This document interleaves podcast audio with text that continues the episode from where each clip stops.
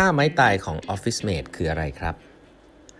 สวัสดีครับ ท่านผู้ฟังทุกท่านยินดีต้อนรับเข้าสู่ 8บรรทัดครึ่งพอดแคสต์สาระดีๆสำหรับคนทำงานที่ไม่ค่อยมีเวลาเช่นคุณนะครับ อยู่กับผมต้องกวีวุฒิเจ้าของเพจ 8 บรรทัดครึ่งนะฮะวันนี้เป็น EP ที่ 1090 แล้วนะครับ ที่เรามาพูดคุยกันนะครับก่อนอื่นนะฮะก็ต้องขอขอบคุณนะฮะทางกลุ่มการเงินเกียรตินากินพัทระนะครับ ที่ส่งหนังสือที่ผมอยากได้มากๆมานะครับเป็นหนังสือครบรอบ 50 ปีของทางกลุ่ม บริษัทนะครับ ชื่อว่า uh, The Making of Modern Thai Economy นะครับโอ้เป็นหนังสือที่ผมว่าเขียนได้ดีไม่อยากจะบอก ผมว่าเขียนดีกว่าหนังสือฝรั่งอีกนะครับ คือรายละเอียดเยอะเป็นเรื่องเกี่ยวกับประวัติศาสตร์ทางด้านเศรษฐกิจของประเทศไทยย้อนหลังกลับไปตั้งแต่ยุคหลังสงครามโลกนะว่าเกิดอะไรขึ้นบ้าง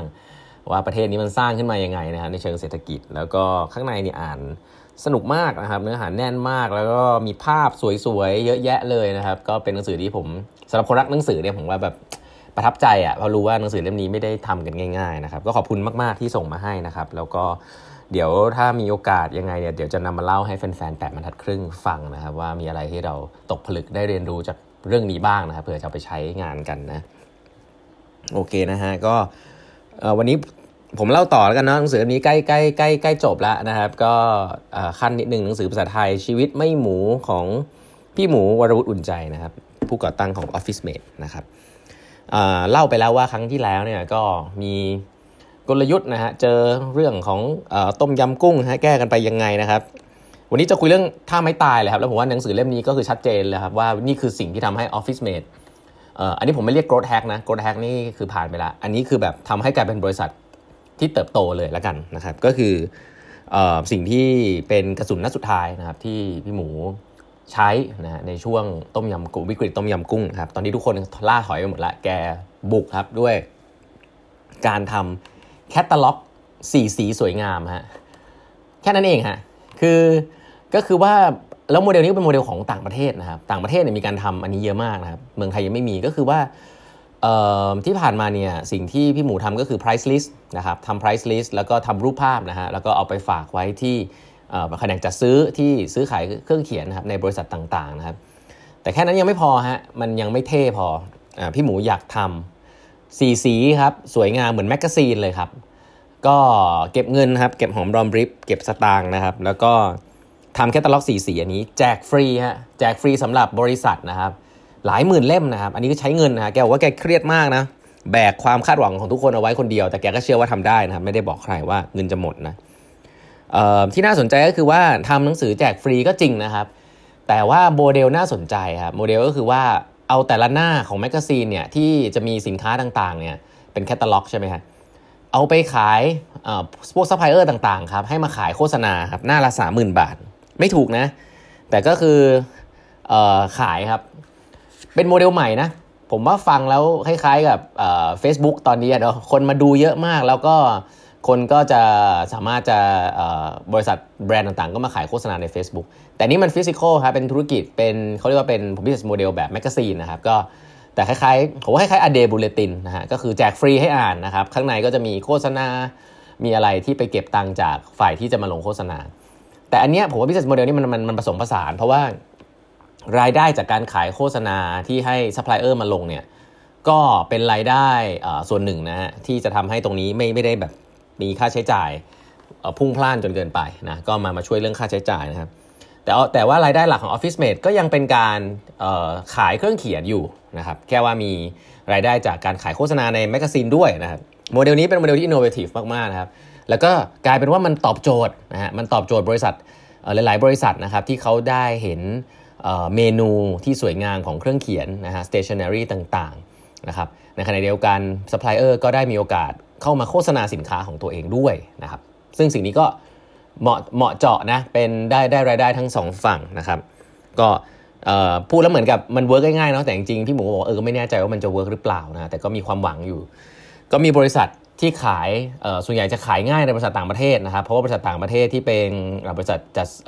แบรนด์ต่างประเทศเนี่ยจะเคยเห็นโมเดลประมาณนี้อยู่ที่ต่างประเทศอยู่แล้ว ก็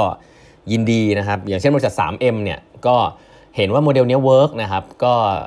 ซื้อเลย 10 หน้าอะไรแบบนี้นะที่พี่หมูเล่าให้ฟังก็คือซื้อโฆษณาเลยนะครับเพื่อแล้วก็บริษัทที่ได้หนังสือเล่มนี้ไปวางไว้ฟรีๆเนี่ยก็พบว่าเขาก็สั่งแต่จากแคตตาล็อกอันนี้ฮะเพราะว่ามันสวยครับแล้วก็ สั่งง่ายจัดจัดจัดแคตตาล็อกสวยงามนะแล้วก็สั่งแต่แต่กับแค่ของในเมนูเนี่ยแหละพี่หมูบอกว่ามันน่าสนใจตรงที่ว่ามันเหมือนกับเราเข้าไปในร้านอาหารนะฮะแล้วเราเห็นเมนูเราก็จะสั่งแต่ในเมนู เราจะไม่คิดถึงอะไรที่อยู่นอกเมนูใช่ไหมเหมือนกันนะฮะเพราะฉะนั้นเมนูเนี่ยไอไอแคตตาล็อกอันนี้มันทรงพลังมากการขายด้วยแคตตาล็อกนะครับก็แล้วก็อีกกลยุทธ์หนึ่งซึ่ง launch พร้อม ๆ กันนะครับทำให้เกิดเขาเรียกว่า buzz เลยนะเกิด buzz เกิดเกิดเกิดกระแสเลยก็คือพี่หมูทำเว็บไซต์ด้วยเว็บไซต์อีคอมเมิร์ซ อันนี้ยุคนู้นเลยนะต้มยำกุ้งนะเขาบอกเป็นเว็บไซต์แรก ๆ เลยครับของเมืองไทยนะครับ ก็ผมว่าคงช้าพอสมควรแล้วก็คงไม่ได้สวยงามอะไรมากมาย แต่ซื้อขายของได้นะครับ ตัดบัตรเครดิตได้ด้วยนะฮะไปขอแบงค์มาว่าให้ตัดบัตรเครดิตออนไลน์ได้นะโอ้โหยุคนี้นี่ผมฟังแล้วนึกถึงเจฟเบโซสเลยนะ ตอนทำอีคอมเมิร์ซแต่นี้พี่หมูทำนะผมก็เพิ่งทราบนะว่ามีคนคิดจะทำเว็บไซต์ตัดบัตรเครดิตตั้งแต่แรกนี้ด้วยนะครับนะครับ เพราะฉะนั้นเนี่ย ผมว่ามันมีความน่าสนใจมาก ๆ ที่พี่หมูสามารถทำสิ่งนี้ได้นะฮะแต่ว่าแกบอกว่าอันนี้แกมองเป็นกลยุทธ์ทางด้าน marketing นะครับแกบอกว่าแกมองเป็นกลยุทธ์ด้าน marketing เพราะว่าจริง ๆ แล้วเนี่ยแกรู้อยู่แล้วว่า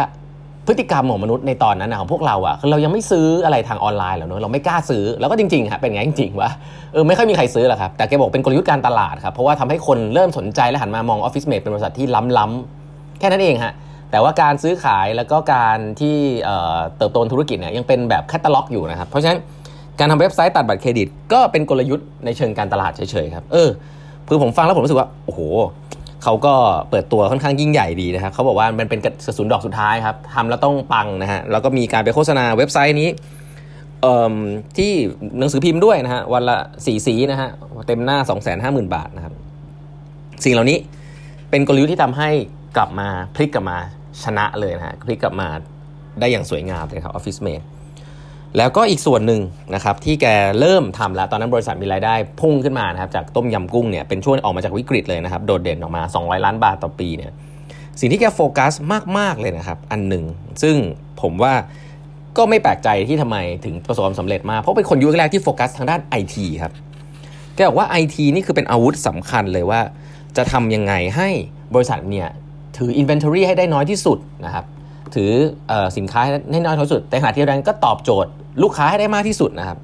ตอนนั้นเนี่ยแกบอกว่าเวลาลูกค้าสั่งของมาเนี่ยแกจะตอบโจทย์ได้สัก 85-86%นะครับซึ่งก็เยอะมากแล้วนะแต่ว่าเขาบอกเมืองนอกนี่ประมาณ 95% up แกก็เห็นว่าแกเทียบ benchmark กับระดับโลกตลอด อันนี้คือสิ่งที่ผมสังเกตในหนังสือเล่มนี้นะฮะคือแก benchmark กับระดับโลกตลอดนะครับก็อยากจะพัฒนาครับแล้วหลังจากนี้คือการพัฒนาแบบ manual ทำไม่ได้แล้วครับการจัดการระบบ database จัดการระบบ Inventory ต่างๆนะครับ ก็เลยต้องเริ่มซื้อไม่ใช่ซื้อเริ่มจ้างคนไอทีเข้ามาเยอะมากนะครับแกบอกว่าแกมีระบบ Big Data เนี่ยตั้งแต่ยุคแถวๆนั้นนะฮะซึ่งผมว่าก็เป็นผู้มาก่อนการจริงๆครับคือเป็นคนที่